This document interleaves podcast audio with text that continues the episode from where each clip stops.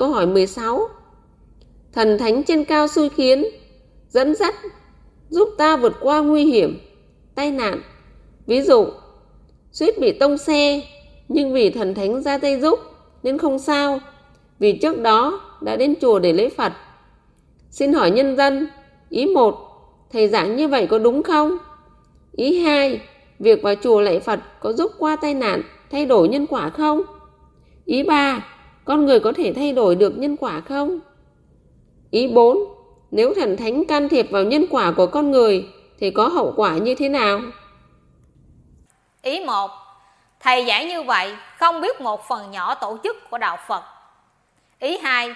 Việc vào chùa lại Phật có giúp qua tai nạn, thay đổi nhân quả. Đức Phật mà còn không giúp cho gia tộc Ngài tai qua nạn khỏi được, thì làm sao tượng Phật giúp tai qua nạn khỏi được? Theo đạo Phật mà không hiểu đạo Phật, tức vị bán đạo Phật đó. Ý ba, con người có thể thay đổi được nhân quả không? Được. Nhân quả xấu là điện từ âm. Muốn nhân quả tốt, đưa điện từ dương hay điện từ quang vào là thay đổi được. Nhưng phải hiểu sâu về nhân quả đạo Phật, làm đúng công thức của nó là được. Chớ đừng có đưa tiền cho mấy người lừa mình là tiền mất tật mang đó. Ý 4.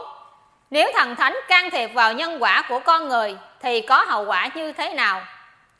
Làm gì có chuyện thần thánh can thiệp vào nhân quả của con người, mà hỏi hậu quả như thế nào? Tu theo đạo Phật, thì trí tuệ phải thật sáng suốt mới vào tu được.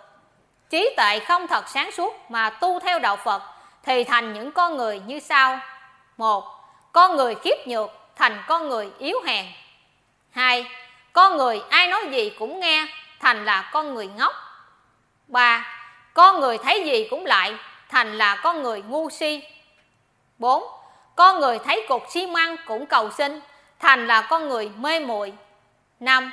Con người đụng ai cũng quỳ bọp, thành con người quá ngu và khờ, vân vân. Câu hỏi 17. Nhân dân giải thích động từ xui khiến là gì? Xui khiến như thế nào thì có tác dụng? Động từ xui khiến này có hai hướng. Một, như mình ở đây, có người xui khiến mình đến chỗ khác làm ăn khá hơn. Hai, như mình sống bình thường, có người xui khiến mình đến chỗ nào đó làm chuyện bậy bạ.